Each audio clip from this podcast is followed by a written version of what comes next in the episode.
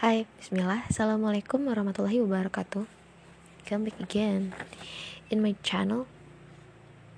Kali, ma kali ini mau nge Apa ya ini bahasanya? Nge-review. Gak tau juga sih. Mau sharing aja kali ya bahasanya. Tentang podcast yang kemarin sempet gue denger.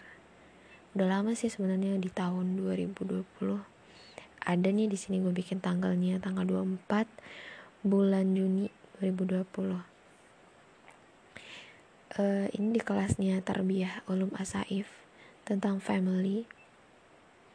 Bagaimana caranya mempersiapkan keluarga baru. Di situ beliau kasih ada fenomena-fenomena yang bisa kita jadikan ya ibaratnya gambaran lah ibaratnya apa yang dirasain. Jadi fenomena pertama itu adalah tentang tentang pernikahan, mau nikah harus pacaran dulu. Kedua, pandangan anak muda tentang pacaran. Kemudian perlahan sirna karena banyaknya pemuda-pemudi berduyun-duyun datang ke masjid. Ya, pemuda zaman sekarang ikut program ta'aruf. Kemudian beliau menjelaskan ada beberapa kasus di kehidupan rumah tangga. Gue sempat catat itu. Kasus yang pertama adalah tentang dia seorang ibu muda, kemudian dia bercerai, ternyata mantan suaminya adalah seorang gay. Kemudian kasus yang kedua, seorang suami muda, dia ngerasa salah pilih istri. Kenapa? Karena dulu dia pacaran, kemudian dia berbuat zina dengan pacarnya, mohon maaf. Jadi ketika ingin menikah dia tidak mau pacaran-pacaran lagi. Akhirnya setelah dia melakukan hal itu dia taruh dia lupa dengan mantannya itu kemudian dia taruh dengan seorang perempuan lain yang di luar ekspektasinya. Perempuan itu ternyata memiliki ilmu yang lebih dari dia tentang ilmu bisnis pokoknya lebih levelnya dari dia. Kemudian laki-laki itu, laki-laki itu ngerasa minder sehingga laki-laki itu mundur dari perempuan itu dan lebih memilih kembali lagi ke perempuan yang pernah ada di masa lalu dia tadi katanya lebih penurut dan cocok dengan laki-laki itu. Itu kasus yang kedua. Kemudian kasus yang ketiga itu seorang istri muda, dia nggak ada gairah kepada suaminya.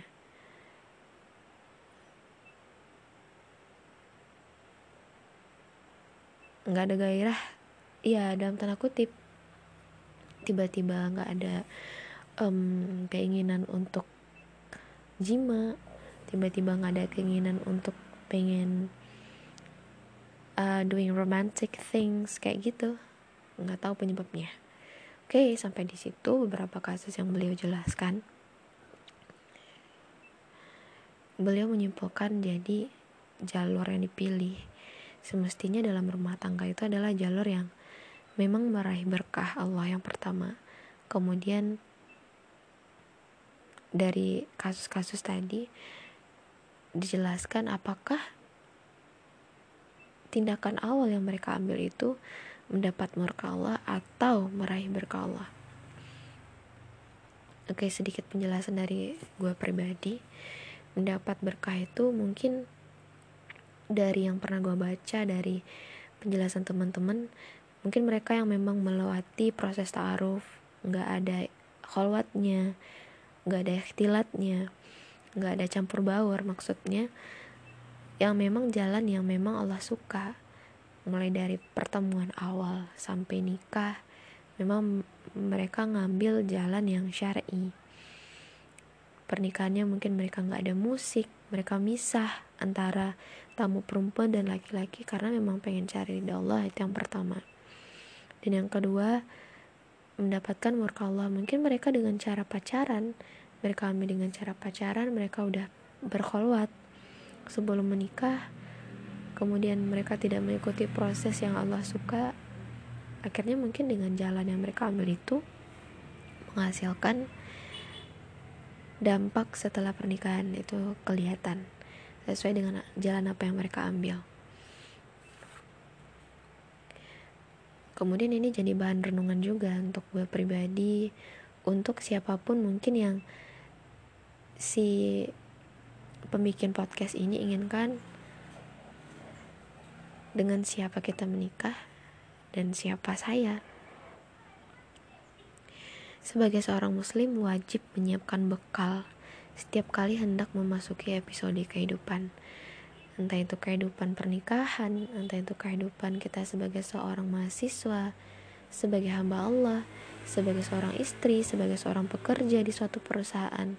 Bekal. Apa itu? Yang pertama adalah bekal takwa. Ya, bekal takwa. Jangan takwa hanya ketika kita ingin menikah saja. Dan bahkan sebelum menikah harusnya takwa kita meningkat. Sebagai hasil, setelah menikah, sebaiknya takwa kita semakin meningkat dan semakin menguat. Karena kita yang dari single, dari sendiri, kemudian jadi berdua, semakin melebur dan semakin menguat seharusnya. Itu bakal yang pertama. Yang kedua adalah bekal ilmu. Ilmu mengenal Allah atau makrifatullah.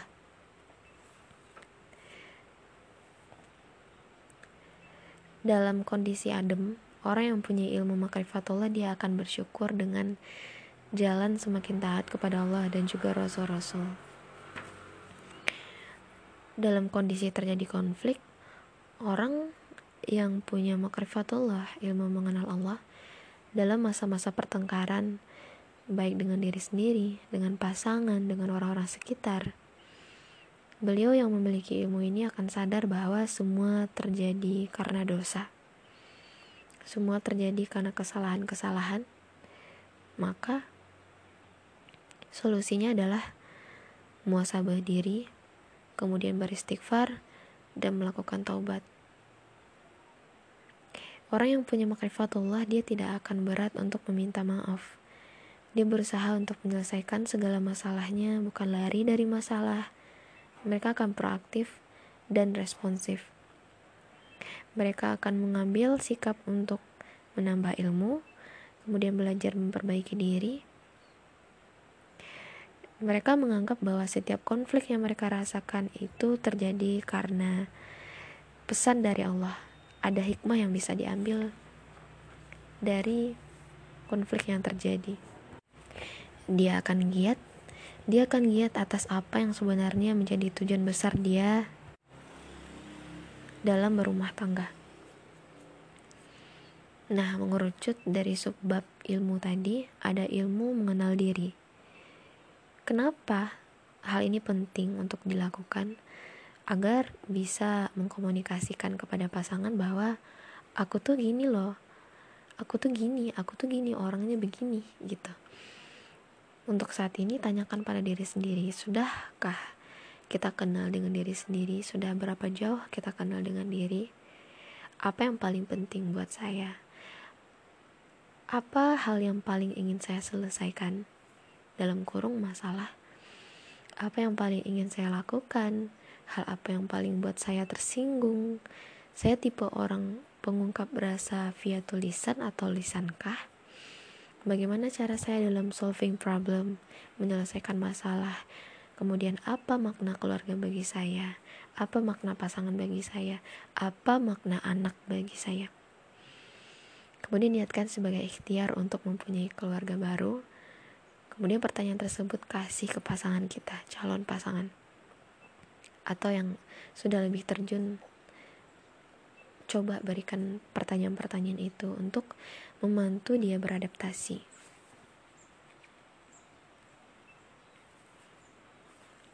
Kemudian pada saat menikah itu kata aku itu berevolusi menjadi kita karena jadi sendiri kemudian jadi berdua.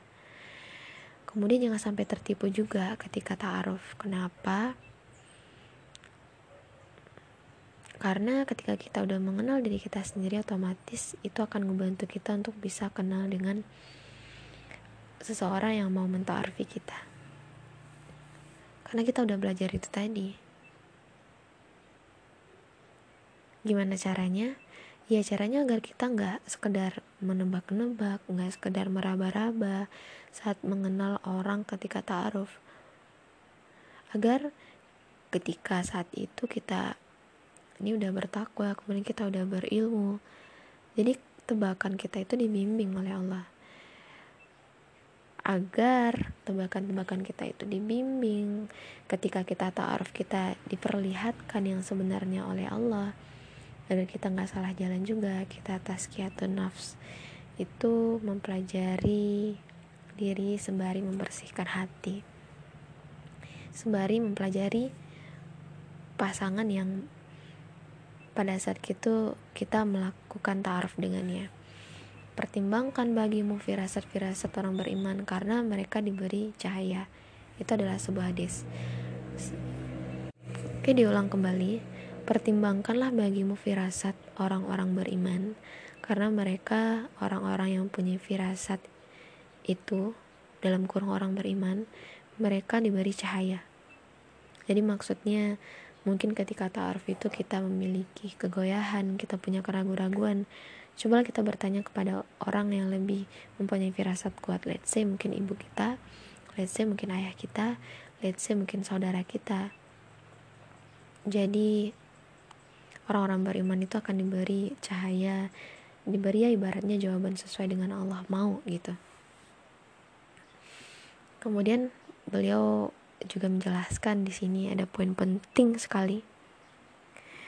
Carilah pasangan yang mau berjuang bersama yang mau sama-sama berjuang, yang mau sama-sama belajar. Karena setelah menikah nanti justru yang paling penting adalah mengenali perasaan pasangan. Sedang marahkah dia? Sedang sedihkah dia? Sedang bosankah dia? Sedang merasa irritatingkah dia? Underestimatingkah dia? Merasa uneasy kah dia? Dan lain-lain. Gimana caranya? Ya caranya kita harus punya rasa peduli. Kita jangan jadi apatis di masa single. Jadi biasakan diri untuk mengenal perasaan mengenal perasaan orang sekitar.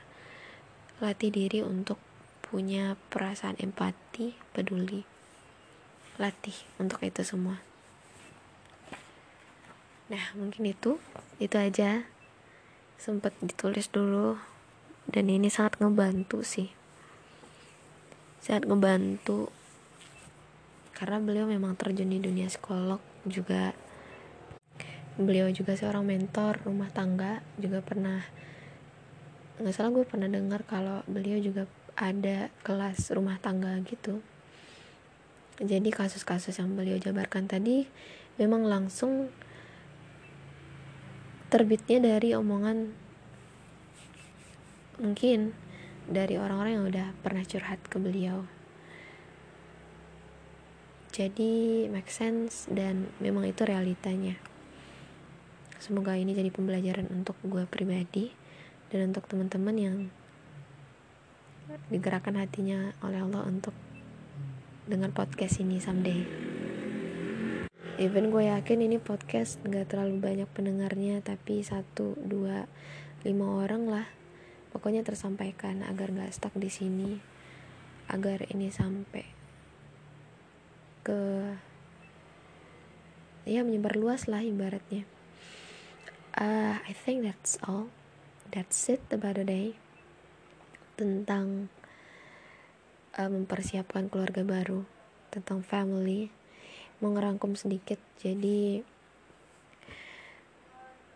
jalur yang kita pilih sebelum berumah tangga itu harus sesuai dengan jalur yang berkah agar nanti setelah nikah apa pun itu konflik yang kita rasain itu insya Allah kita bakalan ngambil jalan yang sesuai Allah mau juga.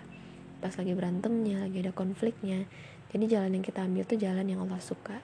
Entah itu semakin mendekatkan kita kepada Allah entah itu semakin membuat kita semakin ngerasa berdosa dan banyak-banyak istighfar bukan jalan-jalan yang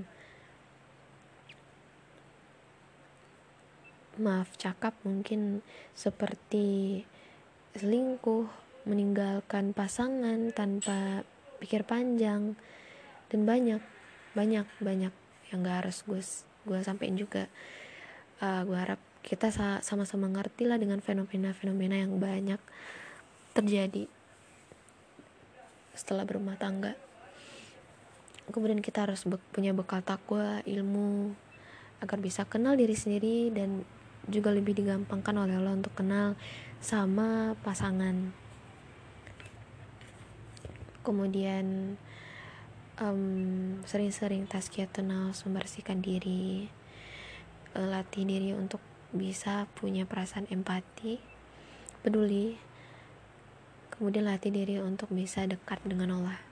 Mungkin segitu aja. Assalamualaikum warahmatullahi wabarakatuh. Bye and see ya